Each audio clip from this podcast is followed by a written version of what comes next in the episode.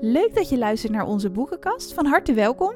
Vandaag gaan wij weer gezellig een nieuw boek bespreken. En er staat een angstaanjagende thriller op het programma van Stephen King over de familie Torrance in een spookachtig hotel in de Rocky Mountains. Veel luisterplezier.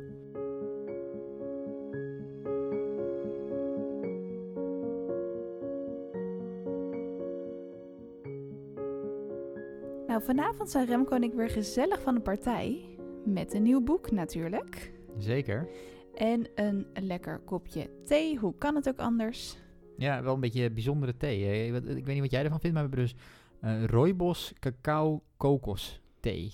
Ja, het is wel een beetje heftig, maar het is wel lekker. Maar het, het neigt een beetje bijna richting koffie of zo. Een beetje typisch. Ja, door die cacao denk ik. Hè? Die cacao Ja. geeft hem een beetje een gronderige ja, chocolade smaak natuurlijk. Maar Ja, dat proef je ook wel eens in, in koffie terug. Maar ja, wel, wel, wel, lekker. even iets anders. Ja.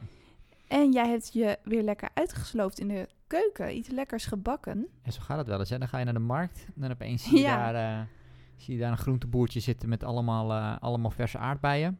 Ja, En dan denk je, oh, laat ik die maar halen. En dan denk je, oh, wat kan ik eigenlijk... Ik heb nu veel te veel aardbeien om allemaal op te eten. Eh, en dan denk je, wat gaan we ermee doen? En dan eh, dacht je, nou, maak ik maar even een, eh, maak ik maar even een aardbeienslof. Ja, echt super lekker. Ja, want we hebben echt nog heel veel aardbeien over om ook gewoon lekker zo te eten. Maar ja, de slof, de taart, eh, is goed gelukt. Ja, zeker. Met een kopje thee kan nooit geen kwaad, nee. Dus eh, dat leek ons een goede manier om dit boek te bespreken voor vandaag. Precies, dat kun je altijd wel goed bij hebben, denk ik, hè, bij een boekenbespreking. Ja, wat lezen, of wat eten en drinken Misschien moeten ze dat ook wel, dat moeten ze waarschijnlijk ook gewoon op scholen gaan doen. Gewoon bij Ja. die boekbespreking, gewoon niet, niet een soort van, ga maar voor de klas staan, maar gewoon zet een kop thee, bak een taartje. Gezellig. En eh, ga, ga Soms vertel, deden wij dat wat ook over het boek wat je gedaan hebt. ja, soms deden wij dat wel. Betere boekbespreking. Ja. Maar- ja wat voor, en, wat voor, en wat voor een boek? Ja, het is weer een thriller. Wij zijn toch allebei wel thriller-fans. Met Amanda heb ik ook al een paar thrillers besproken natuurlijk. Maar vandaag weer eentje van Stephen King, The Shining. Precies, en een beetje een Stephen King tour, hè? Ja. Ja, ja, eh, toevallig hebben wij dus nu dit jaar twee boeken van hem gelezen. Mijn twee eerste boeken. Eh, ja, had de film, we hebben de film allebei trouwens wel eerder gezien van The Shining, de Ja, ik heb verfilming. een aantal jaar geleden heb ik, eh, heb, ik, de- heb ik de film al gezien. Of een aantal jaar geleden, echt al lang, heel lang geleden. Een aantal jaar geleden nog een keer gezien. Ja, En ehm, nou ja, dus recentelijk hebben we hem samen natuurlijk nog, na, nadat we het boek hebben gelezen, hebben we nog een keer de film bekeken. ja, Dus die, zit, eh, die zit ook wel vers in ons geheugen. Is ook wel, eh, dat, ik denk als mensen denken aan The Shining, denken de meeste mensen denken aan de film. Zou kunnen, ja. Die is wel heel Ah. bekend ook. Ja, ik denk wel bekender dan het boek, maar dat is natuurlijk wel vaker zo. Ehm, maar, Maar het is wel, ja. wel interessant, ja. Ja, ja het is ook eh, het is grappig. We de vorige keer bespraken we Bezeten Stad en nu dus eh The Shining. Dat is ook, als het goed is, de derde roman die Stephen King heeft uitgebracht. Daar vertelt hij ook over eh, in zijn voorwoord in het boek. Het boek verscheen ongeveer rond 1977 ergens, een beetje eind jaren 70. Ja. En Waren wij er allebei nog niet? Dus Nee, dat, eh, dat, dat is eh, ver voor ons bestaan inderdaad. Maar toen was Stephen King al druk bezig met schrijven. Precies. En ik vind zijn voorwoord aan het begin van het verhaal altijd wel heel interessant en echt de moeite waard om, eh, om te lezen. Want daarin ja, leidt hij je echt op een hele leuke manier in, in het verhaal. En dan vertelt hij dus ook ja, dat dit eigenlijk zijn kruispuntroman is. Wat hij eigenlijk bedoelt is dat je blijkbaar als auteur volgens hem op een bepaald punt komt in je carrière van ga ik op deze manier door of ga ik iets anders proberen, iets wat misschien nog wat complexer is, een stapje hoger wagen. Ja, dat is ook een beetje het probleem waar heel veel, veel muzikale bands, of eh, muzikale bands, hè, maar gewoon muziekbands, heel veel daar, vaak natuurlijk tegenaan lopen. Derde album, wat ga je doen? Ga je experimenteren? Hè, want dan is het, als je drie keer eigenlijk hetzelfde trucje doet, hij had volgens mij op dit moment dat hij Bezeten Stad en Carrie geschreven. Ja. Ehm, eh, en Carrie, eh, ik weet eigenlijk niet of die toen al verfilmd was, maar goed, dat was ook best wel een groot succes uiteindelijk, de film van. Dus bijna, al zijn, bijna al zijn boeken zijn voor me uiteindelijk verfilmd, maar goed. En veel ook Eh, succesvol. ja. ook wel redelijk succesvol verfilmd, ook sommige wat minder. Maar, maar gaat dan je derde boek. Ja, ik denk dat het, dat het duidelijk was dat het weer alweer een spannend boek ging worden. Maar ga je, ja, wat ga je doen? Zeg maar, ga je heel erg vernieuwen? En ik denk in zijn geval dat ze dat een beetje in het voorwoord natuurlijk aangeeft. Dus dat hij vond dat hij eh, wel meer diepgang in de karakters moest gaan brengen, zeg maar. Of in, in, in het algemeen. Omdat hij wat, wat dieper, zeg maar, meer de, de, de psychologische kant, het psychologische aspect van het geheel, wat meer, naar- ja, wat meer moest gaan Ja. belichten in dit boek. ja, hij eh, kwam daar een beetje op toen hij bezig was ook met de uitwerking van Jack Torrance, zoals hij vertelde, eh, een van de hoofdpersonages. En dat hij dacht van, hè, hoe ga ik die man nou neerzetten? Ga ik die gewoon neerzetten als een alcoholist die heel gemeen is, eh, waar geen geintje goedheid in zit? Of ga ik die wat realistischer neerzetten en het dus wat complexer maken? En hij heeft dus voor optie 2 gekozen, dus daar zullen we straks meer over vertellen. Uh, dus dat, uh, dat is wel een van de interessante aspecten aan dit boek. Uh, maar misschien kunnen we even kort toelichten waar het verhaal over gaat. Dan weten mensen een beetje wat ze kunnen verwachten als ze het boek nog niet hebben gelezen. Nee, ja, kijk, het, het, het is inderdaad een beetje een... Uh, ja, of de film hebben gezien. Of de film hebben gezien en dat je denkt, hé, hey, wat, hoe ja. is het boek? Dat kan ook. Um, ja. Maar inderdaad, uh, je, hebt, je, hebt, je hebt eigenlijk in eerste instantie heb je... Laat ik zo eens beginnen. Je, je hebt drie hoofdkarakters in het begin in ieder geval. Dat is uh, Jack, Wendy en, en Danny. Ja, dat is zoontje gewoon, Danny ja, van is, vijf. is een gezin. Um, en Jack, die is inderdaad, wat je net al zegt, die is eigenlijk alcoholist. Um, was Nederlands docent, is daar, is daar ontslagen. Engels docent, om, uh, Engels docent, sorry. Zou wel kunnen, Nederlands wel zo uh, zou wel heel, heel apart zijn trouwens in, in Amerika. Ja. Maar goed, um, was Engels docent. En, um, Net als Stephen King trouwens, hè? Nou ja, de grap is wel dat de parallellen met Stephen King, zeg maar, tussen Jack en Stephen King wel, wel heel erg lijken op elkaar. Allebei zijn ze korte tijd docent geweest, allebei zijn ze daarna gestopt. Allebei hebben ze een alcoholprobleem uh, gehad, gehad. Slash hebben ze Um, ze hebben allebei, uh, zijn ze dus daarmee gestopt. Maar in plaats van dat ze Engelse lessen zijn gaan geven, zijn ze, nou in het geval van Jack is hij een musical gaan schrijven. In het geval van, van Stephen King is hij uh, romans gaan schrijven of thrillers gaan schrijven. Ja, hij laat vaak ook schrijvers terugkeren in zijn uh, verhaal. Dat is wel grappig. Dus, dus, dus, dus ja, er zit best wel wat uh, overlap, zeg maar, tussen, ja. althans daar lijkt het in ieder geval op, tussen Stephen King en Jack. Um, en Jack is dus de vader van het gezin. Wendy is de, is de moeder. En Danny is inderdaad, wat je al zei, het, het, het, kindje, of het jongetje. Een kindje is een beetje, maar hij is voor mij ja, vijf jaar, vijf, vijf zes jaar, jaar oud. zoiets, ja. Um, en uh, ja, Jack heeft dus een alcoholprobleem gehad, waardoor hij dus ontslagen is als docent. Um, en hij heeft ook uh, Danny uh, um, ook zijn, zijn arm gebroken in een soort van woede-uitbarsting. ja. Komen vrij snel achter. En tegelijkertijd vertelt Stephen King eigenlijk ook een verhaal over Jack zijn jeugd. Uh, waarin hij dus uh, ook geslagen werd door zijn vader, uh, die ook een alcoholprobleem had.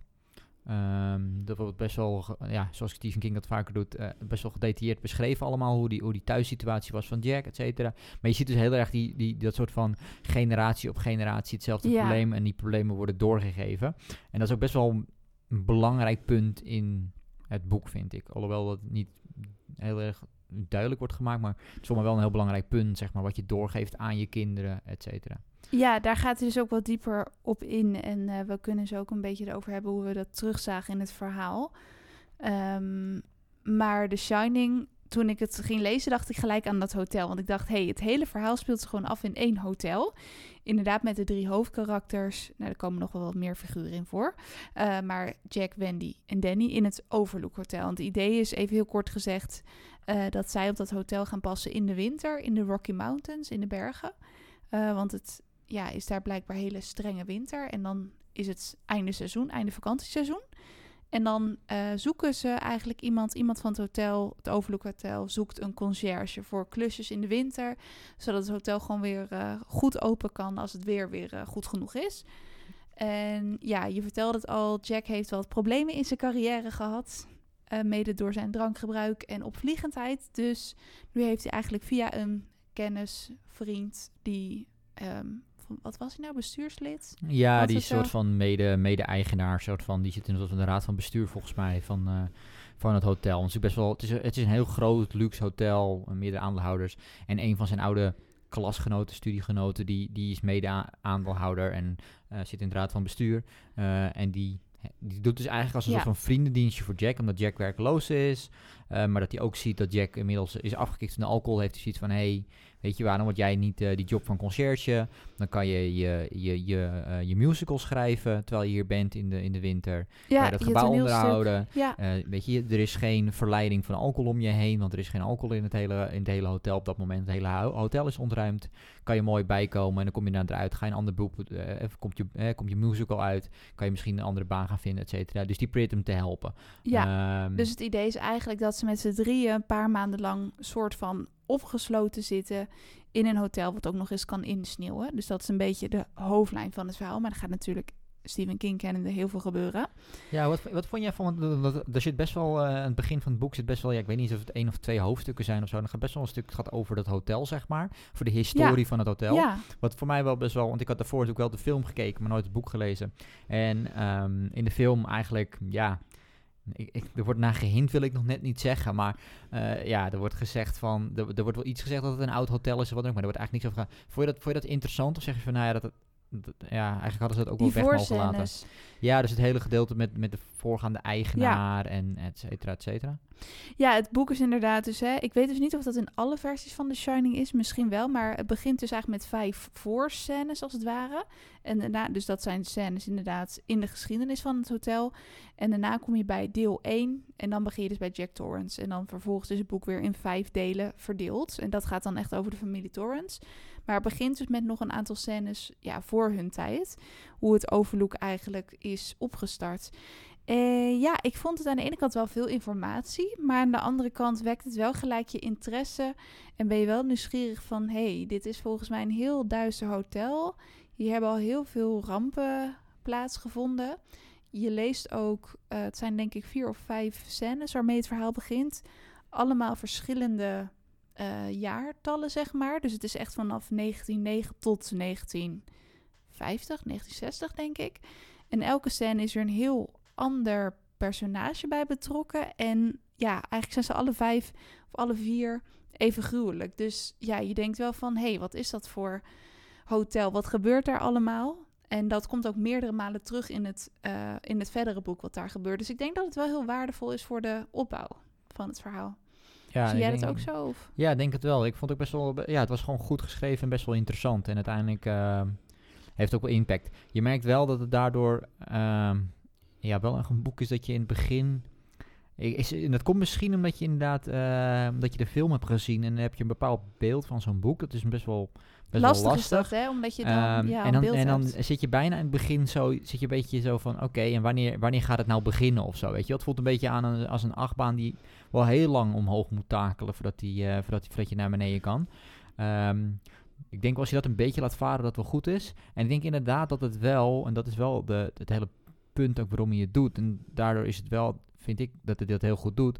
Daardoor geeft hij wel extra die diepgang. Deels aan dus aan, aan, aan Jack, precies wat we net al in het begin zeiden. Hij wil zorgen dat Jack meer dan een soort van alcoholist wordt ja, zijn kind je leest slaat. ook eens over zijn jeugd inderdaad. Dus je leest over zijn jeugd, waardoor hij ook echt diepgang krijgt. En je leest, leest dus heel veel over, over het hotel. eh, en hoe dat tot stand is Vanuit gekomen en de mensen die erin zijn geweest. Ja. Waardoor dat ook eigenlijk, want dat is wel de grap, hè, we hebben het over, over de hoofdkarakters, we hebben het over Jack, Wendy en, en Danny. Maar eigenlijk het hotel is ook een karakter, zou ik Ja, zeggen. absoluut. Eh, als we het hebben over een hoofdkarakter, is dat bijna, het hotel is bijna het hoofdkarakter in, in, het, hele, eh, Ja. in, in, in, de hele, in het hele boek. En dat vind ik wel dat hij dat heel goed heeft neergezet. Ja, want dat verwachtte ik persoonlijk niet toen ik het boek ging lezen. Ik dacht gewoon van, hé, hey, dit is een horrorverhaal. Er zijn spoken in het hotel en eh, nou, hoe het afloopt, geen idee. Maar het, het, het gaat wel wat verder dan dat. En ook alle personages van die eerste vier scènes vanuit de geschiedenis. eh, je leest dus over de verschillende eigenaren en de verschillende gasten, wat er met hen gebeurd is. En die komen eigenlijk allemaal weer terug later in het verhaal als Danny eh, met zijn ouders in het hotel is. Dus je leest eigenlijk, ja, mysteries dat mensen op bepaalde manieren heel, ja, ongeloofwaardig eigenlijk zijn overleden. En dat eigenlijk niemand het hotel draaiende krijgt. Dat iedereen een soort van failliet gaat en dat het steeds maar, eh, dat er steeds nieuwe eigenaren in komen. Terwijl het eigenlijk een soort luxueus hotel zou moeten worden, midden in de bergen, met 110 kamers en een golfbaan en een rookbaan. Maar toch is er iets waardoor niemand erin slaagt om dat, eh, ja, draaiende te houden. Ja. En Jack die wordt dan dus, eh, Jack wordt dus, nee, die heeft een sollicitatiegesprek in het hotel. Ja. Die wordt dan eh, aangenomen en dan inderdaad zien we eh, dat dus Wendy, Jan- Danny en, eh, en Jack op pad gaan naar, naar het hotel. Om dan dus daar, ja, zeg maar, te gaan onderhouden door de winter heen. En we komen er eigenlijk aan wat best wel leuk is, want tegelijkertijd loopt het hotel leeg eigenlijk op het moment dat zij daar binnenkomen. Ja, ze komen op Dus sluitingsdag. Een en ander rep en roer. Eh, dan de eigenaar die loopt daar nog rond. Die gaat ze een beetje begeleiden met eh, waar ze gaan slapen, et cetera. Eh, maar ook voornamelijk ehm, eh, de chef-kok die daar Ja. werkt. Halloran. Zeker. Die, ehm, die gaat ze een rondleiding geven door de keuken. En dan eh, nou ja, lopen ze door de keuken heen. En dan zegt hij van, hé, hey, er zijn zoveel kip. Er zijn, eh, weet ik wat, 150 kippen. En er zijn 50 Enorme hammen. voedselvoorraden. Enorme hoeveelheid voorraad. Ja. Natuurlijk gigantische eh, eh, vriezers. eh, enorme voorraadkast waar allemaal droogwaren staat, et cetera. En dan op een gegeven moment lopen ze, eh, eh, lopen ze die kast uit. En dan eh, zegt hij tegen Danny van... Hey, eh, hey Doc, wil jij een, een ijsje? En ehm, Jack en Wendy noemen eh, Danny altijd Doc. Eh, van de Ja. Bunny eh, cartoon. Van Hey, what's up? Ook Doc volgens mij wat Ja. hij dan zegt. En, en, Danny, en, en Halloran die zegt dat tegen Danny. En dan zit Wendy Uit het van... niets, Hè? lijkt het. Maar hoe weet je, waarom noem je hem Doc? En hoe weet je dat wij hem altijd Doc noemen en zo? En dan zegt hij, oh, ik weet niet, hij ziet er gewoon een beetje uit als een Doc.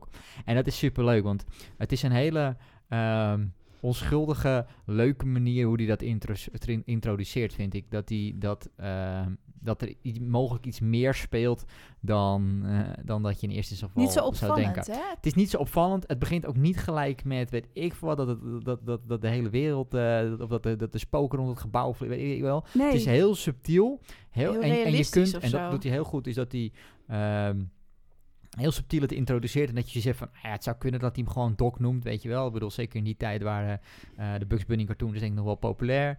Ja. Eh, en eh, ja, je kan hem gewoon Doc noemen. En misschien heeft hij toch toevallig in de hal gehoord of zo dat Jack hem de- Doc noemde of zo, weet je wel. En dan heeft hij dat opgevangen. En eh, nou ja, dan zal dat het wel zijn of zo. In je hoofd ben je heel erg aan het denken ook. Hè, dus, dus Wendy, zeg maar, die, die hoort dat gebeuren. En die heeft zoiets Ja. van, ja, maar, weet je wel, is dit nou... Hè?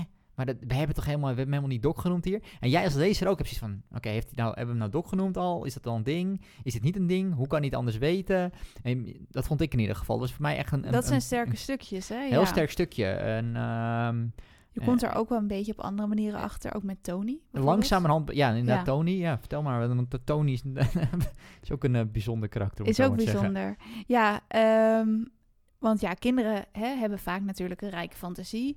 En die hebben ook wel eens gewoon fantasievriendjes. Of die, ja, die zien misschien dingen die er niet zijn. Maar Danny blijkt toch wel, ja, misschien verklap ik nu al te veel, maar een bijzondere gave te hebben. Maar dat is in het begin dus niet zo duidelijk. Dat wordt dus ja, heel rustig opgebouwd met dat soort scènes wat jij net omschreef. Maar hij heeft het dus ook over Tony. En dat is eigenlijk ja, een soort, ja, wat is het? Een soort vriendje die hem dingen laat zien. Of Ja, ja, het is heel onduidelijk, want eh, ik, ik weet niet of jij een, een, een, fantasievriendje hebt gehad. Volgens mij heb ik dat niet per se direct gehad in mijn jeugd. ik maar had goed, het vroeger wel, maar het wel. ik hoor wel veel ja, vrienden die dat ook wel hadden. ja. Maar, maar liet die je ook, eh, bracht hij je ook naar dingen toe en vertelde die dingen die je eigenlijk niet kon weten, et cetera? Of was, wat, wat, of was het meer iets waar je mee speelde dan of zo? ja, meer zo gewoon echt je fantasie. Wat, wat onze neefjes bijvoorbeeld nu ook hebben, weet je wel. Dat je gewoon een beetje eh, fantasie, hé, er is een dier of dat soort dingen. Maar Ja, Tony in het boek, het is natuurlijk ook ehm, het boek, ja, soms lees je dus vanuit Danny's perspectief, soms vanuit Wendy, soms vanuit eh, Jack. Maar ja, het is denk ik ook lastig om vanuit een kind van vijf te schrijven. Maar we lezen dus ook vaak zijn gedachten. Dat is ook wel weer heel grappig gedaan vaak. Ja. Ook wel weer heel duister. Maar daarin kom je er dus erachter inderdaad dat Tony, eh, ja, dat hij toch een belangrijke rol speelt. Dat hij Danny eigenlijk dingen laat zien die gebeurd zijn of gaan gebeuren. Ja, volgens mij doet hij dat dus heel slim. Want hij doet het precies wat je zegt. Hij vertelt in eerste instantie, zeker in eerste instantie, wordt het eigenlijk altijd verteld vanuit het oogpunt van Danny. Dus Danny die ziet dat en dat gebeuren. Of Danny krijgt te horen dat dit en dit en dit gebeurt. En, en daardoor heb jij als, als lezer ook het idee, ja oké, maar dat, dat fictieve vriendje, dat is ook echt voor Danny. Ja, Snap je? je weet niet helemaal wat je er nou Ehm, van... Ja, als lezer weet je het ook niet hoe het Ja, zit. want, want wij als je, je kan niet echt oordelen over zo'n kind van, nou ja, nee, maar dat is het, dat weet je. Oké, we weten het is nep. Omdat hij wel Danny dingen vertelt die hij ook eigenlijk niet zou kunnen weten. Nee, Hè, dat zijn hele, opnieuw weer, daar begint hij opnieuw weer heel onschuldig. Eh, Jack eh, is op een gegeven moment gewoon iets, eh, is, is, is voor een koffer kwijt of een Ja. doos kwijt of zo na een verhuizing. En dan weet Danny weet waar die staat, terwijl hij eigenlijk helemaal niet kon weten waar die staat. hij lijkt soms bijna gedachten te kunnen lezen, Precies, inderdaad. hij lijkt soms dag. Maar het begint met hele kleine dingetjes. En opnieuw, daar zit weer opnieuw diezelfde, althans voor mij dan, of als ik het lees, zit diezelfde trigger er weer in van, oké, maar misschien heeft hij toch gezien. Misschien heeft hij iemand zien lopen met die doos. Weet je wel? Het Dus is je niet gelijk een paranormale gave of Het is zo. niet gelijk van, Nee. oh, hij, hij, kan, hij kan de toekomst voorspellen en weet ik het allemaal. Het is niet gelijk allemaal... eh, Hij introduceert, of, de King introduceert het gewoon op hele ja, realistische wijze. Waardoor je inderdaad een beetje in die rol van die ouders gaat zitten. Van, eh, hè, die, die, ja, die maken ook wel mee dat Danny af en toe dingen ziet die er niet kunnen zijn. Maar die hebben ook zoiets van, ja, misschien is hij er op een bepaalde manier achtergekomen. Of hè, het is een kind, die heeft een rijke fantasie. Maar ja, een stukje bij beetje in het verhaal kom je er dus achter dat, er wel, dat het wel wat groter is dan dat je in eerste instantie denkt. Ja. Ja, en die Halloran die ehm, doet dus inderdaad een hele, hele, hele tocht door het, door, het, door het gebouw heen. Ze krijgen uitgelegd waar ze Ja. gaan eten, waar alle spullen staan, et En. Halloran is ook een belangrijk eh, karakter hè, in dit verhaal. Precies, want dan Halloran gaat daarna Dick dus een, een, een, ijsje, een ijsje eten met, eh, met Danny. Of ja, ze gaan in de auto zitten, ik weet Ze- niet of ze precies. gaan in de auto maar... zitten. Ik weet echt niet of je nou Ja. een ijsje heeft gekregen. Maar goed, ze gaan in ieder geval in de auto zitten. En dan gaan ze dus praten zonder hun mond open te doen, om het zo maar even te zeggen. Of hoe je, zoiets wordt het voor mij letterlijk genoemd in het boek. Eh, maar ze kunnen in ieder geval communiceren met elkaar zonder, zonder daadwerkelijk te Ja. praten. En dan is En, er dus een eh, hele belangrijke scène van... Hè, want hoe weet eh Halloran bepaalde dingen van Danny... terwijl ze hardop niet met elkaar gesproken hebben? Maar dan, ja, dat is dus een van de belangrijkste scènes denk ik uit het boek. Dan kom je er een beetje achter van... hé, hey, oké, deze kant gaan we dus op. Dan zegt dus Dick Halloran tegen Danny van... hé, hey, jij hebt het licht. Oftewel The Shining. Precies. En dan gaat hij een beetje uitleggen wat dat is. Ehm, maar ja, Dick Halloran heeft blijkbaar zelf ook het licht, waardoor ze dus met elkaar kunnen communiceren zonder echt ja, hardop te spreken. Ja. En blijkbaar heeft die oma van Dick Halloran dat ook en kent hij andere mensen die dit hebben.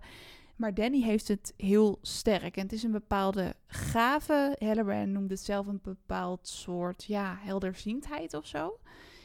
En ja, Ja, hij noemt het echt The Shining, hè? Of het, het licht, of Shining, wat dan het ook. Ja, en, en, en inderdaad, wat je zegt, is dat het dus bij Danny is het heel sterk. Halloran zelf heeft het ook, zijn oma heeft het. En naar mijn mening is dat een hele belangrijke scène. Ten eerste omdat ze uitleggen dus dat het dus, dus zoiets is als The Shining in, in, in het boek. Eh, maar ook dat het dus ehm, van, van, in ieder geval in dit geval van oma op kleinkind komt. Dus in ieder geval, het lijkt ook weer iets, net als dat alcoholisme en dat soort dingen allemaal. Het lijkt Ja. van generatie op generatie te gaan.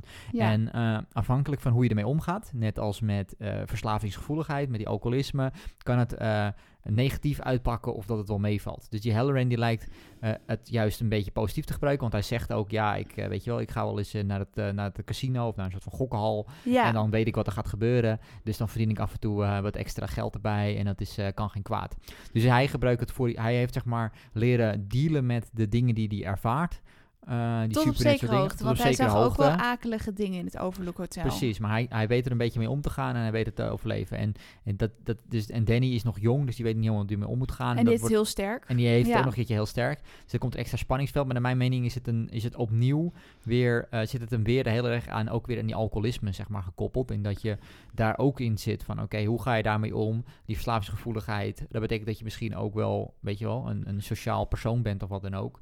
Eh, maar tegelijkertijd zit daar de neiging aan dat je naar alle feestjes gaat en te veel alcohol gaat drinken en alcoholist wordt, et cetera, et cetera. Dat is geval wat in mijn achterhoofd wat er dan... eh, Ja, wat daar speelt. Maar het is in ieder geval een belangrijke scène, want het laat in ieder geval ook zien dat ze dus duidelijk kunnen communiceren. Danny heeft een heel duidelijke manier om te communiceren. Danny die geeft een soort van, ja, wat, wat gebeurt er dan? Dan- gaan ze elkaar... uittesten van als hij eh, om hulp roept, zogenaamd, hoe, als hij Dick's naam roept van hoe hard dat bij Dick Halloran binnenkomt. Nou, dat komt dus heel hard aan.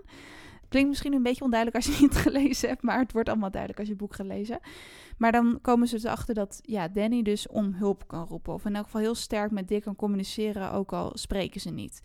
En dat wordt verderop in het verhaal wel heel belangrijk. Ja. Ehm, ja, het is een Stephen King boek, dus er gebeurt veel. Het is ook een lang boek, dus ik denk dat het te veel is om te vertellen wat alles, ja, alle scènes te vertellen. Maar er gebeurt gewoon ontzettend veel. Dus ik denk dat wij gewoon een beetje de scènes gaan bespreken die ons het meest zijn bijgebleven.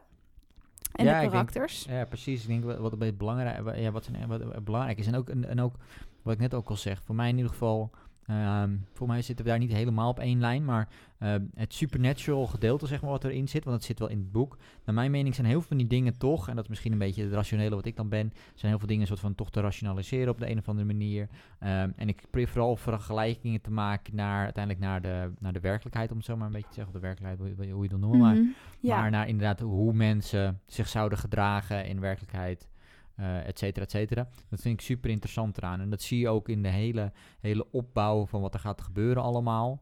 Eh, zeg maar, eh, want ze zitten dus met z'n, met z'n drieën eigenlijk opgesloten in dat hotel, in the middle of nowhere. Ze hebben het ook over hut, hutkoorts, geloof ik. hè? ja, een dus soort cabin verschijnsel. Precies. En dat is typisch iets. En cabin fever is, is, is echt een serieus een, een ding, om het zo maar te zeggen. Althans, ik heb het zelf nog meegemaakt, maar er zijn er heel veel dingen niet. over geschreven Ja, en, en heel veel experimenten, et cetera. Cabin fever betekent gewoon dat je opgesloten bent eigenlijk in isolement ergens. En voornamelijk gebeuren er dus eh, bij mensen in, ehm, in, in IJsland en Noorwegen en dat soort plekken.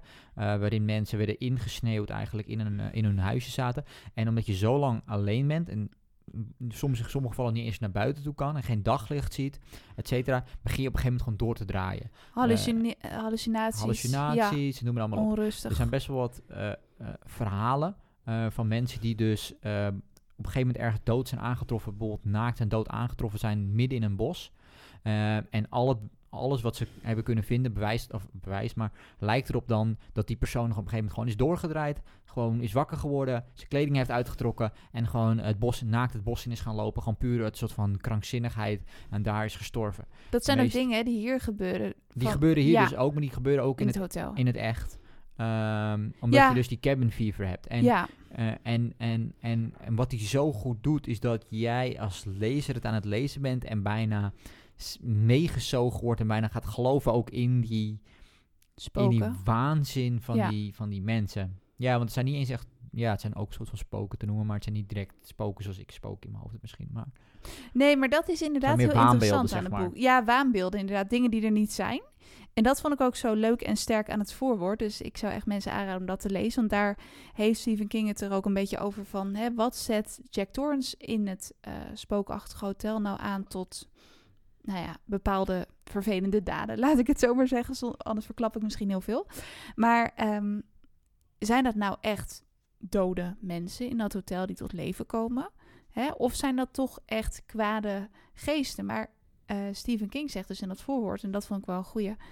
Herinneringen in jezelf, zijn dat niet eigenlijk kwade geesten? Waarmee hij bedoelt hè, de eh, geschiedenis van Jack Torrance. Hij is natuurlijk vroeger zelf mishandeld. Zijn vader was alcoholist. Hij heeft allerlei ja, traumatische dingen meegemaakt, ook in zijn carrière. En dan zit hij ineens in dat hotel ja, opgesloten, wat jij ook al zei. Word je dan niet gewoon zo ja, losgeslagen door je eigen herinneringen? Of zijn er echt spoken in het hotel? En dat maakt het wel heel sterk, het verhaal. ja, en zeker, eh, want we hebben het nog niet heel erg gehad over, over Wendy, eh, Nee. die ook een hele belangrijke rol heeft. En die, Ja, Naar mijn weten. mening in, eh, eh, op, aan één kant bijna een van de meest interessante karakters in het, Ja, in hè? het boek is. ook. Omdat ehm, als het aankomt op ontwikkeling eigenlijk van karakter, dan, dan wint zij het eigenlijk. Jack die, die verandert wel wat, maar eigenlijk hoe Jack in het begin van het boek is en het einde van het boek is, puur qua karakter zeg maar, zijn gedrag verandert wel, maar qua karakter is hij, blijft hij een beetje hetzelfde. En het geldt, hetzelfde geldt eigenlijk voor Danny. Maar in Wendy zien we eigenlijk in het begin zien we een, een, een, een, een hele eigenlijk teruggetrokken, ehm, lieve moeder die, die, die zich heel veel bekommert om Jack ook en om Danny. Ehm, zich heel veel zorgen maakt over alles. En eigenlijk langzamerhand in het boek zien we haar ontwikkelen als meer een... eh, Ze wordt steeds krachtiger Ja. eigenlijk verder in het boek. Eh, ze begint op een gegeven moment ook weerstand te kunnen bieden tegen, tegen het gedrag van Jack. Ehm, ze, in, ze je merkt ook, en dat doet, ze ook, doet hij ook heel goed, zeg maar, op het moment dat hij vanuit haar perspectief beschrijft, zie je ook heel erg die tweestrijd continu in haar, waarin ze heel erg zoiets heeft van, oké, Danny zegt dit, Jack zegt dit, eh, ik denk, ik weet je, ik wil misschien Jack de schuld geven, maar dat is inderdaad precies wat jij ook net zegt, is dat de historie, is dat zeg maar, is dat, is dat soort van het, het, het stemmetje in mijn achterhoofd, is dat mijn, eh, is dat zeg maar de moeder van Wendy, waar ze absoluut niet op wil lijken, zoals heel veel eh, eh, mensen Ja. natuurlijk niet op hun ouders willen lijken, omdat ze er een hekel aan hebben. En dat heeft ze ook zij heeft erg. een slechte relatie met de moeder inderdaad. En zij, ja, zij beschuldigt de man ook steeds, omdat hij natuurlijk vroeger ook haar zoon heeft mishandeld. Dus als haar zoon iets overkomt in dat hotel, ja, dan wijst zij gelijk naar Jack, een beetje hysterisch. En dan denkt ze ook weer, oh jee, ik lijk op mijn moeder, want haar moeder was blijkbaar een heel vervelend mens. En nou ja, Ja, dus dat, dat, maar, maar dat betekent dat ze, dus op een gegeven moment merk je die twijfel, maar tegelijkertijd is ze ook, wordt ze steeds eh, kra- daadkrachtiger en steeds meer van, nee, maar dit is de grens en je moet nu ophouden en dit ga ik doen. En op een gegeven moment begint ze ook letterlijk, eh, want eerst begint het natuurlijk met woorden en, en met gedachtegang en op een gegeven moment begint ze ook gewoon fysiek Ze begint zich Eh, te verzetten. Ze ook. begint zich te verzetten tegen hetgene wat aan het gebeuren is. Dus ik vond Ja. haar echt een, een, op dat vlak echt een goed geschreven karakter. Ehm, ja, een, he- een hele, hele, heel sterk karakter. Wat, wat echt, een, echt een hele ontwikkeling eigenlijk doormaakt door het hele boek heen. Heel, heel, goed. En wat, eh, wat ik ook goed vind aan het boek sowieso is dat je eigenlijk vaak... Er zitten ook wel redelijk wat dialogen in hoor, die ook wel sterk en krachtig zijn. Maar eh, je leest ook heel veel ehm, over de gedachtes van de personen, van de personages. Dus je leest vaak wat Jack aan het overdenken is, maar ook Wendy en Danny. En dan zie je inderdaad heel goed die tweestrijd bij Wendy van... eh, ze is hartstikke gek op haar man en op haar zoon. Maar ze merkt ook dat Danny en Jack toch wel een heel bijzondere relatie hebben. Ook al is Jack af en toe gewelddadig of agressief. Toch merkt ze dat zij een ander soort relatie heeft met Danny. Dus zij voelt ook heel vaak ja, een soort steek van jaloezie. Van, hey, ik, ik ben toch een buitenstaander of zo. Dat, dat, die, die band tussen eh, Danny en Jack vond ik ook goed ontwikkeld. En wel lastig te duiden of zo. Van waarom zijn die twee nou zo close? Ja, en ik- dat is een. Kijk, ik, eh, mijn idee daarover is, heeft opnieuw weer met die, met, die, met die Shining te maken. En dat in eerste instantie lijkt het er een beetje op dat, dat Danny dat heeft van, eh, van Wendy. Dat komt deels voor mij omdat Halloran het volgens mij zegt of zoiets. Van, van voor mij, je moeder heeft het een beetje. Hij en je zegt vader eigenlijk, niet, alle moeders hebben het licht. Of alle moeders hebben het, ja, En, hij zegt- ja. en Ja. Jack heeft het misschien wel, maar dat geeft hij eigenlijk niet toe aan Danny. Nee, en dan langzamerhand nou, m- m- vind ik dat je dus ziet dat eigenlijk eh, Danny heeft het het heftigst. Dus naar mij, wat, wat ik het idee heb, is dat ze het eigenlijk allebei hebben. Dus Wendy en Jack hebben het allebei en daarom is het ook zo heftig bij, bij Danny. Ja, Eh, maar ik denk dat Jack het juist heel veel heeft. En waarschijnlijk de vader van Jack had het waarschijnlijk ook heel erg.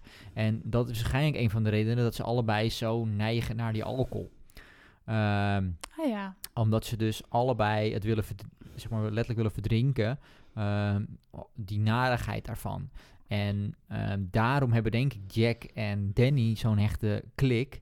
Ehm, want zij kunnen bijna op een, ook al heeft Jack het misschien zelf niet door, kunnen zij op een manier communiceren die Wendy en Danny niet kunnen. Het Eh, zou kunnen dat Dan- dat het zeg maar, is. Danny kan wel de gedachten lezen van Wendy, maar Wendy niet van, van, van, eh, van Danny. Dat hoor je haar ook regelmatig zeggen in het boek. Van, wat gaat er toch om in je jongen? En Ja. had- wist ik maar wat er gebeurde? En weet je wel, waarom kan ik niet je gedachten... le- Dus zij is daar heel erg zoekende naar en wanhopig naar. En Jack hoor je dat eigenlijk nooit zeggen. Jack heb je eigenlijk altijd... Jack heeft altijd... Die kan, ook- kan hem ook altijd kalmeren. Als het helemaal paniekerig is, wat dan ook, dan is Jack degene die hem uit Ja, die situatie Ja. haalt of zo. En naar mijn mening is dat dus, eh, of naar mijn mening, ik weet niet of het een mening is, maar mijn gedachtegang is dat daarover dat, dat, dat het dus Jack dat ook heel sterk heeft. En om Jack dat heeft het dus heel sterk. De vader van Jack heeft het heel sterk. Wendy heeft het een beetje. Dus Danny heeft het soort van compleet, complete chaos sterkte, zeg maar. Dat is helemaal insane. die is heel krachtig, ja. Ja, en geeft dus daarmee ook allerlei andere problemen. Ja, misschien is het ook goed dat we nog even een beetje praten over wat er nou eigenlijk allemaal gebeurt in dat spookachtige, angstaanjagende hotel. Het krakende hotel. Die- Ja, wat, wel, wat we opnieuw, en we kunnen straks ook even over, over de film hebben, maar er zijn best wel wat dingen anders dan de film. En er zijn ook best wel Ja, dingen, zoals altijd, eigenlijk eh, ge- gedetailleerder natuurlijk dan zoals in de film. Tuurlijk. Maar er zitten best wel, omdat, omdat het dus, eh, er zitten, de, de wespennest zit er op het eh, dak, ehm, waar best wel een hele scène omheen zit. En die, die ja, vond ik heel goed gedaan was, omdat je opnieuw heel veel dingen kan, kan eh, begrijpen. Er is een wespennest en dat heeft Jack dan gedood met, eh, met, met, Verdelger? met verdelger. En dan... want hij is de conciërge, dus want hij moet de allemaal klusjes want hij, doen. hij ja. kan dat gewoon makkelijk doen. Maar dan zegt Danny, en ik kan dit ook me helemaal voorstellen hoe dat gaat met zo'n vijfjarig kind. Oh, dat wespennest ziet er zo gaaf uit. Mag ik dat wespennest op mijn kamer hebben? Ja, dat is goed. Er zitten toch geen dode wespen mee, want het is allemaal, allemaal, allemaal gedood. Ja, En volgens dan- mij, ik weet niet in de film of in het boek, maar in het boek geeft Jack hem het volgens mij als cadeautje van hier, hier zoon, hier heb je dat wespennest. Want het is een mooi wespennest. en ik heb ze toch allemaal dood en ze zijn helemaal leeg. En heeft ook nog zorgvuldig gecheckt. Precies, dus, Dus, dus het niks kan aan naast zijn bedje staan. Dus die kan naast zijn bed staan. Nou, Wendy vindt het al helemaal niks. Die, die vindt het een gek eng idee. Ik kan me die hele situatie gewoon zo voorstellen. Weet ja, je? ziet het Net voor als mijn eigen ouders. Ik zie het helemaal voor dat mijn vader zegt van... "Eh, eh, ik geef het toch mooi. Dat ziet er toch gaaf uit. Het kan toch wel makkelijk, weet je wel. En dan, Moeder is en toch dan al moeders die zeggen van... Oké, wat is dit? Ja. Wat zijn we hier precies aan het doen? En dan een paar uur later gaat er iets mis. Nou, dat gaat ook in dit geval. En dan is natuurlijk die spanning tussen die twee. Dus je hebt eigenlijk enorm conflict tussen die twee ouders. Maar tegelijkertijd moeten ze gaan zorgen voor Danny. Eh, want Danny is door, die, dus door wespen geprikt die uit het nest zijn gekomen. Dus En- zaten toch wespen in. En ze zijn inges... Of nou, ik weet niet of ze per se al ingesneeuwd zijn, maar ze zitten natuurlijk ver van de bewoonde wereld Ja, af. En het is eh, jaren niet makkelijk 70, hulp te geen internet, geen Ja. mobiele telefoons. Dus, Dus eh, hoe gaan ze naar de dokter? Precies, dat is wel, er zit een enorm spanningsveld in, maar het is ook, die, die spanning voel je. En die spanning is superleuk, omdat je, of superleuk, maar superleuk in het boek, omdat je dus ook andere spanningsvormen hebt dan alleen, zeg maar, dat shining gedeelte. Dit is gewoon een, relationele, hè, gewoon kind- en ouderspanning, Gewoon zeggen. dagelijks leven. Daardoor Ja. is het ook wat realistischer, zeg maar. Dat je, dat was, sommige mensen las, ik heb wat reviews gelezen, vonden dat juist jammer. Dat er dus heel veel werd geschreven over het leven van alle dag, laat maar zeggen. Maar ik denk dat dat ons beiden juist wel aanspreekt in dit boek. Zodat je, het gaat niet alleen maar over spookachtige verschijningen en moordlustige geesten. Maar het gaat ook echt over dingen die echt zouden kunnen gebeuren, zeg maar. Ehm, want ja, je leert ze op die manier ook goed kennen, hè, de karakters. Daar is Stephen. King wel heel goed in. Precies, en dat is uiteindelijk waar, waar zeker Stephen King boek uiteindelijk om draaien is. Uit, uiteindelijk over de karakters. In dit geval is denk ik het hotel een extra karakter. Maar het gaat eigenlijk Ja. om die karakters en hoe die eh, dat doen. Eh, ja, dus dat is in ieder geval een van de scènes. Ondertussen heb je, eh, hè, want hij doet onderhoud aan het gehele pand. Dus Jack, er is een ja. eh, Jack. Dus er is een grote ehm, eh, ketel, een boiler. ketel, ja. Die, die dus het gebouw warm houdt. En dan moet hij eh één of twee keer per dag moet hij daar de druk van aflaten. Dus moet hij naar de kelder toe.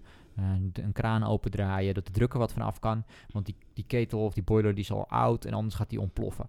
En ja, dit is echt typisch eh, hoe je dat... Dit is bijna precies goed hoe je dit moet doen. Zeg maar letterlijk een ketel waar druk op staat... die langzamerhand steeds meer wordt door het hele boek heen. Het is De druk wordt letterlijk opgevoerd, zeg maar. druk wordt letterlijk opgevoerd tijdens het hele boek. Ja, Uh, is een enorme, enorm goed iets. En het, het is een terugkerend ding. ja. En, eh, dan moet hij naar de kelder toch ook, hij moet naar de ik? kelder om dat te doen. En daar komt hij op een gegeven moment ook allemaal eh, eh, papieren tegen uit de geschiedenis van het, eh, van het hotel. Dat is wel heel belangrijk, hè? En dat, daar komen we ook weer terug op die eerste scènes van het boek. Want dan ja, lees je dus allemaal krantenknipsels over het hotel, over verschillende moorden die er zijn gepleegd en verschillende eigenaren. Hij vindt ook een soort uitnodiging van rond 1945 in dat plakboek voor een gemaskerd bal in het hotel. Ja. Dat is iets wat wel veel terugkomt. En wat misschien wel leuk is om te vertellen, daarmee, dat staat ook een beetje aan het begin van het boek. Eh, Stephen King heeft blijkbaar dit verhaal deels ja, heeft hij inspiratie gekregen van het masker van de Rode Dood van Edgar Allan Poe. Daar stond hem ook een stukje in, toch? Van, in het begin. Oeh. De vertelling. Zou, zou ik niet durven zeggen. Nee, ik heb het ook nog expres even opgezocht. Maar dat gaat dus ook over een gemaskerd bal. dat, het idee van dat verhaal is eigenlijk van Edgar Allan Poe... Dat, eh, dat er een hele grote epidemie is... en dat een bepaalde heerser, een bepaalde eh, ja, prins... eigenlijk met duizend edelen zich terugtrekt in een abdij. Een versterkte abdij. Maar waar dus ook alle in- en uitgang zijn afgesloten... Er zijn genoeg voedselvoorraden, dus dan zitten eigenlijk ook, nou en dan zelfs duizend mensen, zitten dan dus met elkaar opgesloten. En dan komt er dus ook een gemaskerd bal met een geheimzinnige gast en dergelijke. Nou, dat komt ook heel duidelijk terug eh, in The Shining. ja.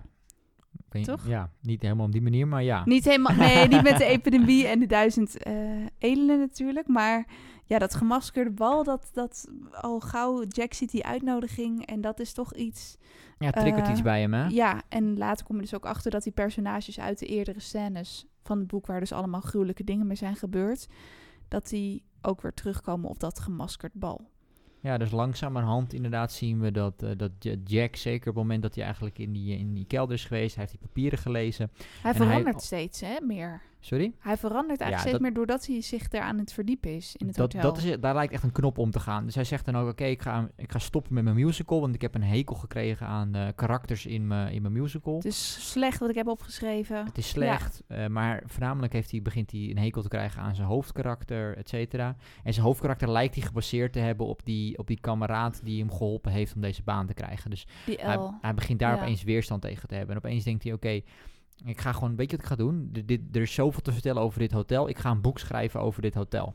En dan gaat hij ook op een gegeven moment, dus die, die, die, die eigenaar de directeur gaat hij opbellen. Gaat hij zeggen, hey, ik ga een, een tell-all eh, boek schrijven over, over dit eh, hele hotel. En ik, En ik ontdek allemaal narigheid over Al die hotel. narigheid en het komt Waarom op heb straat. je me dat niet verteld? En eh, weet je, jij stelde vragen over mij maar ik, en ik mocht geen vragen stellen. Nou, nu ben ik degene die vragen gaat stellen. Nou, en dat wordt een hele rel. En dan Ja. langzamerhand zien we eigenlijk Jackson oude gedrag. We zien opeens, als op het moment dat je dat ziet gebeuren eigenlijk, dan heb je ook, begin je ook een idee te hebben van mogelijk hoe hij gedra zich gedragen had toen hij nog docent Engels was. Ja, Want nu was hij eigenlijk steeds nuchter. Hij was van de drank af. Nuchter, hij was eh, vriendelijk, hij was beleefd, hij Bekommerde zich glimlacht- om zijn hij glimlacht gezin. liever. Hij, hij, inderdaad, hij zorgt voor het hotel, hij zorgt voor zijn gezin, noem maar allemaal op. En langzamerhand begint hij nu af te glijden. En Oude langzamerhand we- drankgewoontes. En ze er is geen drank in het hotel, dus Nee. Wendy zit daar opnieuw weer in van, hé, maar er is helemaal geen drank in het hotel. Maar hij lijkt wel dronken. Hij begint opeens, hij kan zijn bed niet meer uitkomen s'morgens. Hij, eh, Hij begint- veegt zijn mond steeds af hij met zijn hand. soms af met zijn hand, wat hij Ja. dus deed ook toen hij alcohol dronk. Dus al die oude gewoontes, en dat is denk ik waar het om gaat. Het gaat hem niet specifiek over de drank. Dat waarom hij expliciet denk ik aangeeft dat er geen... Dat is natuurlijk best wel vreemd dat ze alle alcohol uit zijn hotel halen. Maar goed, heel Ze wisten dat hij alcoholist is Er is, geweest. geen ja. alcoholist, er is geen alcohol in het hotel. Nee, Maar alle gewoontes die erbij horen bij het, bij het alcoholisme, die komen terug. Dus het zit hem in Jack, zit het probleem. Dus de alcohol is niet het probleem, Jack is het probleem. nou, dat- en het hotel En het hotel veroorzaakt dat mogelijk. Eh, en dan is dan de vraag inderdaad van, is dat dan een soort van de shining van het hotel? Of is dat gewoon cabin fever gecombineerd met een gekke historie van een hotel? Precies. Ehm, een, een, moeder Ja. die ondertussen paranoïde begint te worden over het gedrag van Jack. En Danny die inmiddels ehm, meerdere problemen begint te krijgen... doordat hij allerlei dingen begint te zien in het hotel ja, die er niet eh, zijn. Althans, volgens Jack en volgens Wendy niet zijn. Alhoewel Jack, ja, nou ja, langzamerhand... een van de dingen die dus... ehm, die er dus niet, totaal niet in de film zit. Althans, in de film hebben ze iets anders. In de film heb je eh, een groot eh doolhof buiten eh, van heggen. waar heel veel dingen in gebeuren en scènes in gebeuren. Maar hier heb je dus de, de, de hegdieren. ja, dat zijn eigenlijk ehm, ja, heggen ge- gesnoeid in de vorm van dieren. En ja, wat het eigenlijk is, Danny en Jack zien steeds meer dingen in het hotel die eigenlijk niet kunnen, maar ze zien ze toch echt. Danny zag ze eigenlijk al voordat ze naar het hotel gingen. Die had al een naar voorgevoel van, hé, hey, we moeten hier niet naartoe gaan. Maar hij is ook al zo volwassen voor zijn leeftijd dat hij begreep van, dit is de laatste kans voor mijn papa om zijn baan eh, te redden. Dus we gaan maar naar het hotel. Maar toch zag hij steeds nare voortekens, ook met Tony. Hij zag Gals dood. Hè? Geen idee wat het is in het begin van het verhaal, maar het is heel onheilspellend allemaal. En eigenlijk, Jack is eerst, lijkt hij heel nuchter. Eh, weet je wel, hij heeft er zin in. Maar op een gegeven moment, zodra hij zich gaat verdiepen in de historie van het hotel, ziet hij ook steeds meer ja, geesten en verschijningen en mensen uit het verleden. Ehm, Dick Halloran heeft Danny bijvoorbeeld ook gewaarschuwd van... hey, ga niet naar kamer 217. Daar zijn hele akelige dingen gebeurd. En toch gaat Danny erheen. Ik weet niet of dat nou met behulp van Tony is... dat Tony zegt dat hij erheen moet gaan. Hij zegt van wel, maar dat wordt niet helemaal duidelijk volgens mij in het boek. Achteraf zegt hij tegen Jack en Wendy dat, het, eh, dat Tony hem gedwongen heeft of eh, wat dan ook.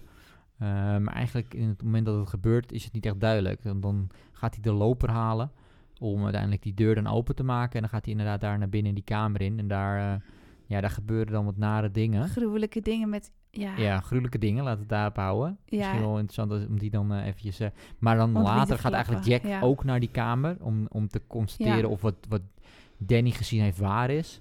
ja. Ehm, en ehm, nou ja, die dan, heeft dan- ook een nare ervaring, die net als Danny eigenlijk. Hè? Precies, en dat, dat opnieuw, volgens mij is dat dus weer duidelijk dat, het dus, dat Jack dus ook die The Shining heeft, zeg maar. Op een bepaalde, in een bepaalde vorm Ja. heeft hij het ook. En je vertelde al over de heggendieren inderdaad. Precies. Ehm, Want die Ja. beginnen dus langzamerhand te tot bewegen. leven te komen. Ja. En eh, je leest al aan het begin eh, verhalen van... Hè, er zijn heel veel kinderen in het overvloed... maar niemand wil eigenlijk naar de speeltuin.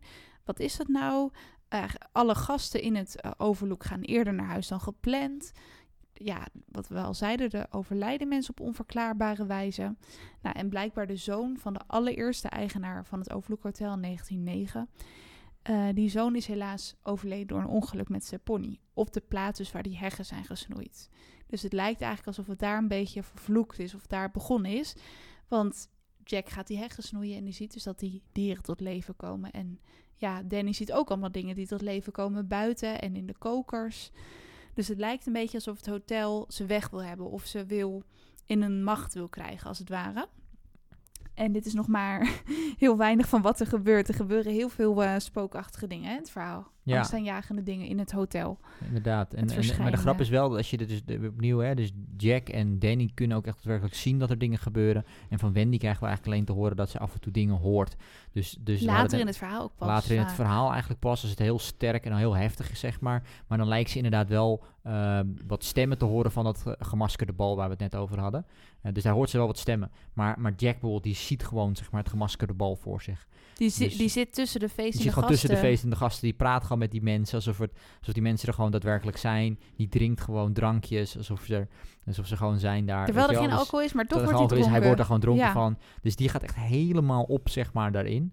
Uh, en voor Danny zijn ook uh, situaties gewoon. En Danny wordt, uh, kan eigenlijk zeg maar let, net als Jack ook dingen eigenlijk aanraken. Dus die visioenen.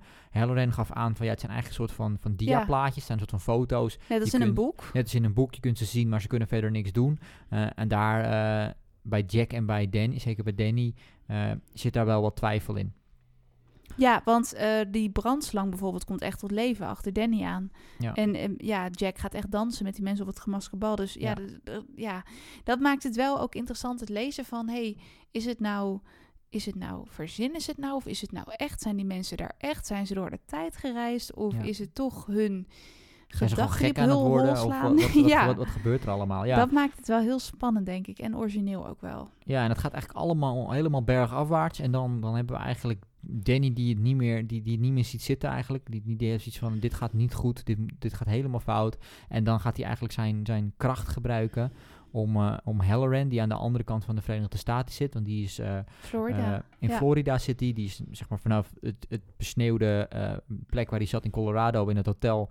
Is hij nu kok in, aan de andere kant. Hè, want het is een echt seizoenshotel, om het zo maar te zeggen. Gaat hij naar de andere plek, Florida, waar ook echt seizoens... nou ja, ik weet niet of het seizoens is, maar goed. Hij is daar dan kok. En dan gaat Danny hem roepen. En Halloran die ligt gewoon volgens mij op zijn hotelbed te relaxen of wat dan ook. En dan opeens hoort hij een hele harde roep van Danny ehm, om hulp. En dan, uh, nou ja, dan probeert hij nog contact te krijgen met, uh, met het hotel, te bellen, met de radio en een, uh, een lokale ranger te bellen en zo. Nou ja, dat heeft natuurlijk allemaal er geen enkel geen contact met ze, want dat is ook weer een ding. Jack heeft in een angstram die radio kapot gemaakt. En dat is ook wel, vond ik wel sterk aan het boek, dat eigenlijk het hotel krijgt grip op Jack. Dus hij doet ook allemaal dingen in opdracht van het hotel. Vandaar dat jij ook zei, hè, het hotel is eigenlijk een soort personage. Ja. Dus bijvoorbeeld alle verbindingen met de buitenwereld, onbewust is hij die eigenlijk aan het vernietigen. Zo ook de radio, om contact te krijgen uh, met de rangers. Maar bijvoorbeeld ook de sneeuwmobiel, die ze nodig hebben. Want ja, er lig, liggen meters sneeuw. En hij, ja, hij heeft zoiets van, hey, uh, ze willen mij mijn kans hier in het hotel afnemen, Wendy en Danny. Dus ik ga ervoor zorgen dat we niet weg kunnen. Want eigenlijk zit Wendy erop te hameren van... hey, Danny moet hier weg, want hij... Het hotel is slecht voor hem. Dus nou ja, Jack doet allemaal dingen om te voorkomen dat ze daar weg kunnen. Want hij, ja, het hotel heeft hem gewoon in zijn macht. Um, maar ja, dat is natuurlijk wel een manier. En opnieuw, je kunt het op die manier bekijken. Je kunt het ook zien als, ja, als uh, de geschiedenis van Jack. Die, die zegt van, hey, uh, weet je, je vader was mislukt. Uh, jij bent mislukt. Je bent mislukt als Engelse schrijver, dat heb je niet gehaald. Uh, je musical heb je nu ook al niet afgemaakt. En nu, ga je, en nu, ben je, nu ben je letterlijk conciërge. En nu gaat het jezelf niet lukken om conciërge te zijn. En dat stemmetje in zijn achterhoofd, zeg maar, dat dat aan hem begint te knagen. Uh, dus dat vind ik wel een, uh, ja, het zijn meerdere manieren om daarnaar te kijken, denk ik. Uh, Absoluut. Maar dat maakt het inderdaad wel een heel, nou ja, vind ik, een complexer, complexer boek dan dat je zou verwachten in eerste instantie, denk ik. Ja, en dat is misschien ook wat Stephen King een beetje vertelde aan het begin van zijn boek.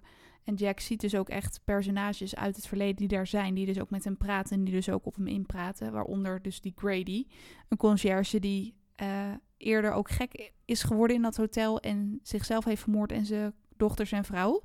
Dus er zijn al heel wat mensen voor Jack geweest en die praten dus nu weer op hem in. Maar ja, ja. hoe dat is veroorzaakt, daar kunnen dus verschillende oorzaken over uh, voor zijn.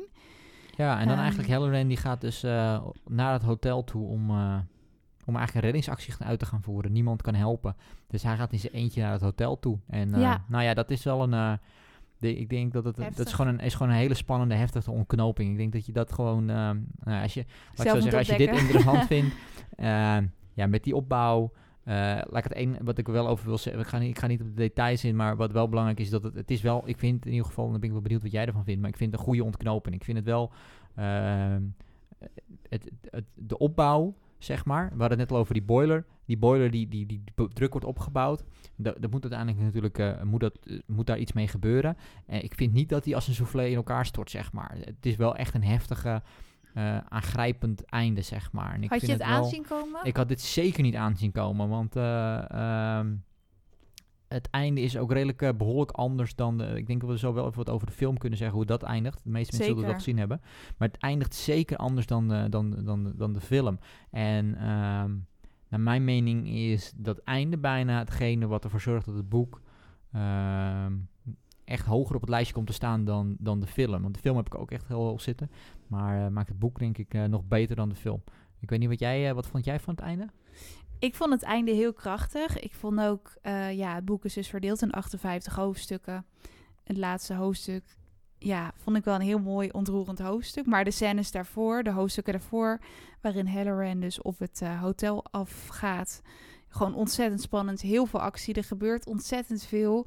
Ehm, ja, aan de ene kant wil ik het graag vertellen, zodat jullie een beetje een beeld bij hebben. Aan de andere kant is het ook wel heel spannend om dat zelf te ontdekken. Uh, maar ja, ik vond het een heel verrassend einde ook. Ik zag het ook niet zo aankomen. Het is inderdaad heel anders dan in de film. En ik vind Halloran gewoon een heel uh, sterk karakter. Misschien wel een van mijn favoriete karakters. In de, in de film komt hij niet zo heel...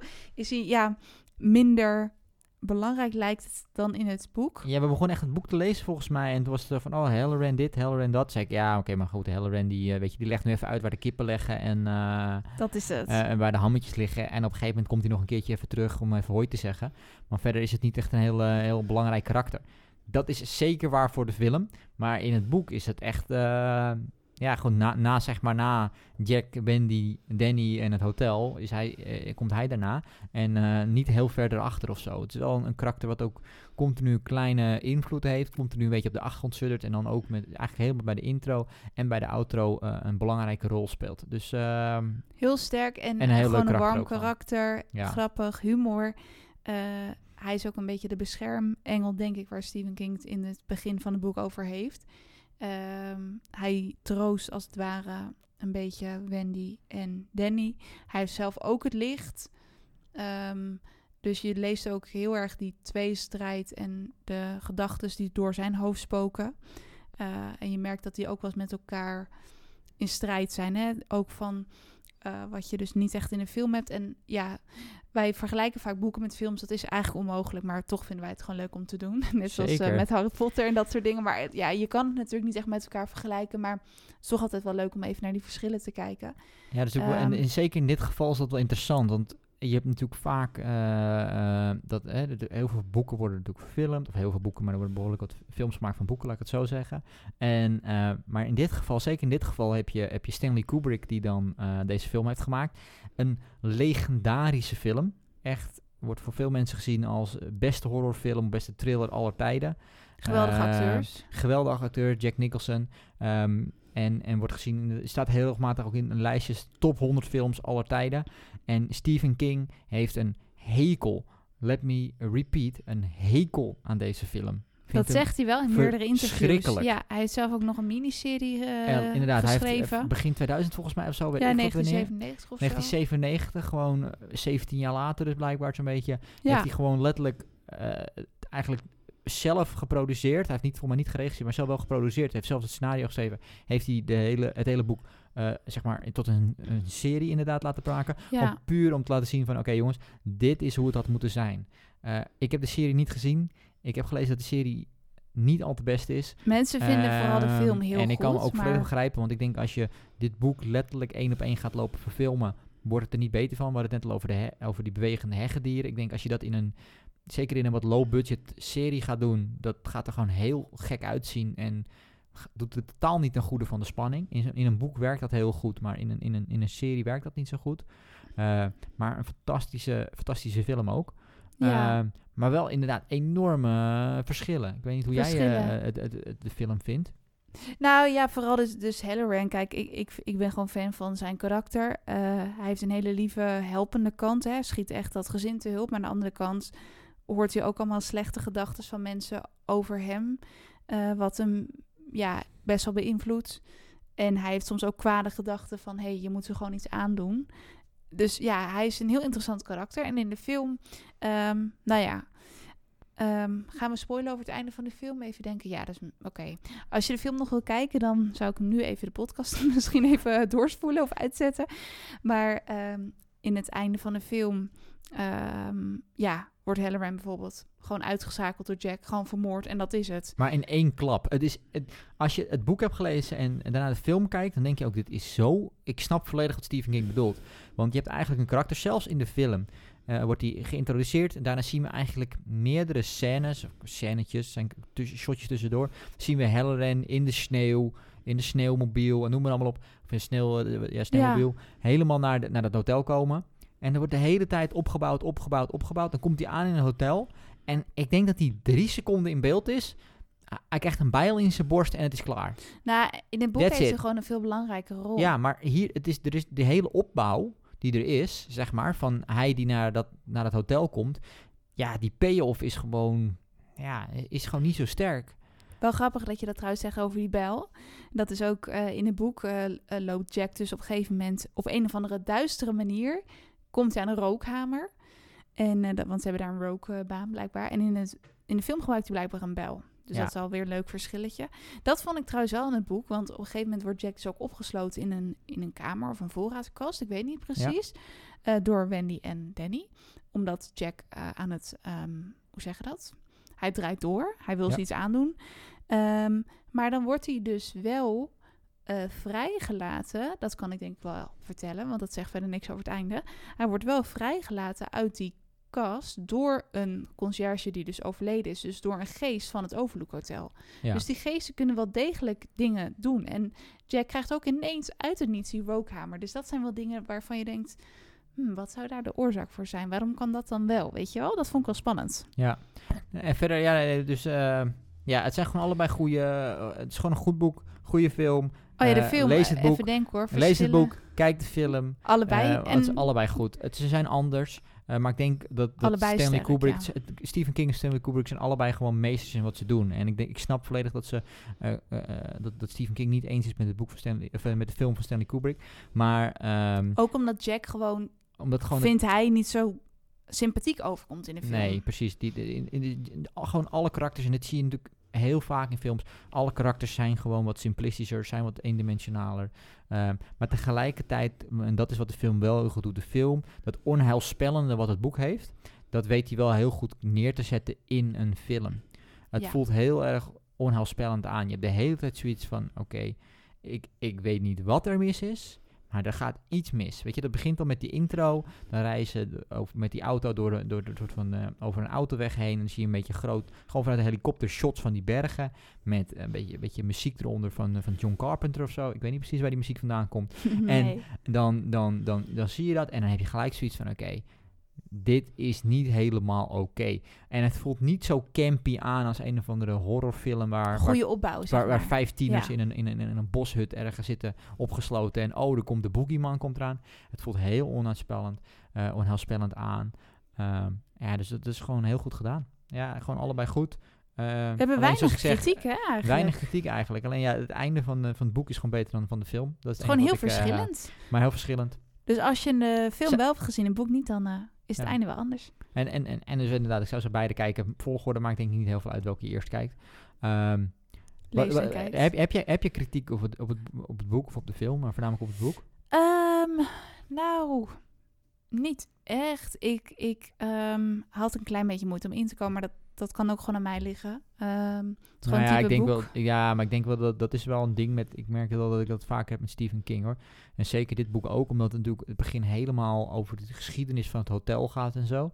Ehm, Ik had het ook wel met Bezeten Stad. Ik weet niet of jij dat ook had. In het begin, dat, daar, daar had je trouwens... bezeten zat had ik het eigenlijk de hele boek door wel. Hier op een gegeven moment begint ben hij wel. iets enthousiaster over. Ik hè? ben hier wel zeker Ja. enthousiaster over dan de bezeten stad. Ik denk wel dat hij heel veel, naar, naar mijn gevoel heeft hij heel veel lessen geleerd uit uh, Bezeten Stad.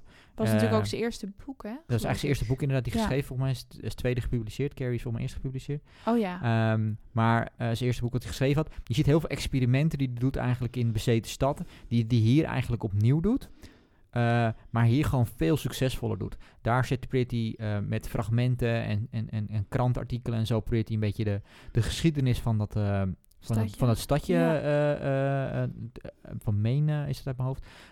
De, In zeg Maine maar, is dat, ja. hoe heet hij de diepgang te creëren. Maar het komt heel rommelig en heel onduidelijk over. En je hebt niet helemaal. Er, wordt, er is ook niet de goede payoff. Dus er is niet uiteindelijk zoiets van. Oh ja, dit was echt heel belangrijk dat ik dit wist over het dorpje. Voordat ik.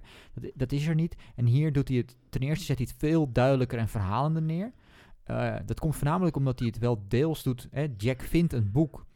Ehm, over de geschiedenis. Maar in het begin hebben we al de karakters. Hebben we eigenlijk al vanuit hun oogpunt gezien wat er gebeurt. Waardoor je veel meer eh, het gevoel hebt dat je daar ook geweest bent in die Je tijd. legt de link meer. Je legt ja. de link veel meer. In plaats van dat uit, het, uit echt dat we alleen eigenlijk het gevoel hebben dat je een beetje in bezeten staat dat je krantenknipsels aan het le- nalezen bent. Wat gewoon niet heel interessant is.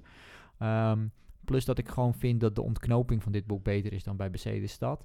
Ehm, en eh, in Bezeten Stad is natuurlijk, en dat is gewoon onderdeel van, ehm, van het onderwerp, is dat het ja, gewoon het, het, het horror as- aspect, zeg maar, ja, ligt er zo dik bovenop af en toe bij de bezeten stad, dat je wel zoiets hebt van, ja, oké, Dit is meer realistisch bijna. ja, weet je, hij ja, en gewoon meer diepgang. Gewoon de karakters hebben meer diepgang, ja. De karakters daar is het een beetje, oké, dat is de held. Dat is het, het meisje, eh, het onschuldige meisje, wat je aantrekkelijk veel is. meer dat- karakters. Ja, en hier heb je, heb je minder karakters, waardoor hij ze allemaal kan uitdiepen. Ja. En, eh, en, da- en daar maakt hij ook optimaal gebruik van, vind ik. Dus het enige wat er is, ja, het is, het is wat traag. Ehm, eh, het je is leest gewoon veel best wel lang. gedachten. Ja, waardoor je ze goed leert Ehm, kennen. Dus daar moet je wel van houden. En dus dat, dat zijn, ja, zijn dat nadelen, weet ik niet. Sommige mensen zullen dat misschien als voordelen zien, maar het is soms een beetje moeilijk om erin te komen. Eh, maar verder, ja, ja ik, eh, voor mijn mening eh, een boek wat je gelezen moet hebben, denk ik. Ja, ja. Ja, vind ik wel. En wat ook wel geinig is, is dat, ja, wat, dat zijn we een beetje aan het begin, dat Stephen King dus best wel wat elementen, denken wij, als we interviews lezen met hem, dat, dat hij best wel wat elementen dus uit zijn eigen leven ook toepast. Zo ook dat hij zelf blijkbaar een keer met zijn vrouw eh, rond 1974 of zo is in oktober in een ja, uitgestorven hotel geweest, einde vakantieseizoen. En toen heeft hij ook daar gewoon het verhaal bedacht. Dus dat vind ik altijd wel leuk, dat hij echt zijn inspiratie een beetje daar vandaan haalt. En je ziet ook echt het hotel voor. Je hebt ook echt het gevoel van: oké, nu loop ik door de balzaal, nu ben ik in de lounge, nu ben ik in de keuken. Je ziet ook die personen voor je. Eh, en het is gewoon wel heel spannend. Dus ja, wat denk je dat mensen kunnen verwachten Wel, als je het van het gelezen boek? hebt. Of v- zeg maar voordat je gaat lezen, mensen die nog niet gelezen hebben, wat kunnen die een beetje verwachten? Eh, een, een, een, een, een stoommachine die langzaam op, op, op tempo en op druk komt. En op een gegeven moment als een, als een bezetene tekeer gaat en eh, met, een, met, een, met een knal eh, eruit gaat. Ja, dat is gewoon het is. Het, het start langzaam op, maar die spanning blijft door de boek en die bouwt continu op. Continu op, continu op, continu, continu meer spanning. Dus meer spanning, meer spanning. Ja, En ehm, ja, dat betekent gewoon dat je een beetje langzaam start, maar ja, ja gewoon echt heel goed gedaan. En echt een knallende ontknoping, absoluut. Daar Ja. is, eh, is Stephen King wel meester in om dat eh, op te schrijven. Ja, Ja, zeker. dus fantastische aanrader. Ja, ja, absoluut. Wij gaan denk ik nog wel meer van hem lezen. En wat ik dus achterkwam, maar dat veel later pas geschreven, ook pas veel later verfilmd, Dr. Sleep. Mocht je dit een helemaal geweldig boek vinden, er is dus een vervolg. Wel pas in 2013 geschreven en 2019 dacht ik verfilmd. Ja, vorig jaar volgens mij pas. Maar, Ewan McGregor of ehm, zo heet die gast, hoe heet die gast, die acteur, zoiets. Weet ik niet. Ja. Maar in elk geval, daar zitten dus ook weer bepaalde personages in van The Shining. Dus er is een Ja. vervolg. Ben benieuwd. Ja, ik ben ook benieuwd. Want Veel meer gezien en het boek nog niet gelezen, dus eh, misschien, kunnen we, misschien kunnen we daar de andere andersom de volgorde doen. Eerst het boek lezen, dan de film ja, kijken. dat doe ik eigenlijk normaal gesproken wel vaak, inderdaad. Gaan we kijken hoe dat bevalt. Oké, ehm, nou wij gaan eens even door onze andere boeken bladeren en even kijken wat wij nog verder gaan bespreken. Ja. Eh, misschien nog een kopje thee zetten. Ik ga nog even een stukje slof nemen, want die aardbeien die zitten me, die zitten me aan te kijken. Die van nee, eh, nog eens, nou één stukje. Het is bijna weekend, dus het moet, eh, moet om het kunnen. af te leren. Ehm, ja, nou heel erg bedankt dat jullie hebben geluisterd naar deze aflevering. Wij zijn ook razend benieuwd wat jullie van het boek vonden en wat jullie van de aflevering vonden. Uh, als je het leuk vindt, kun je altijd even een reactie achterlaten in jouw podcast-app. Of we hebben ook sinds kort een Facebookpagina, dus daar kun je ook altijd meepraten over een boek. Geef gerust je mening of tips, daar leren we alleen maar van. En vind je dit een hele leuke aflevering, dan worden wij natuurlijk altijd blij als je het wilt delen met je vrienden of collega's of familie of andere boekenliefhebbers. En ja, heel erg bedankt voor het luisteren en heel graag tot de volgende aflevering.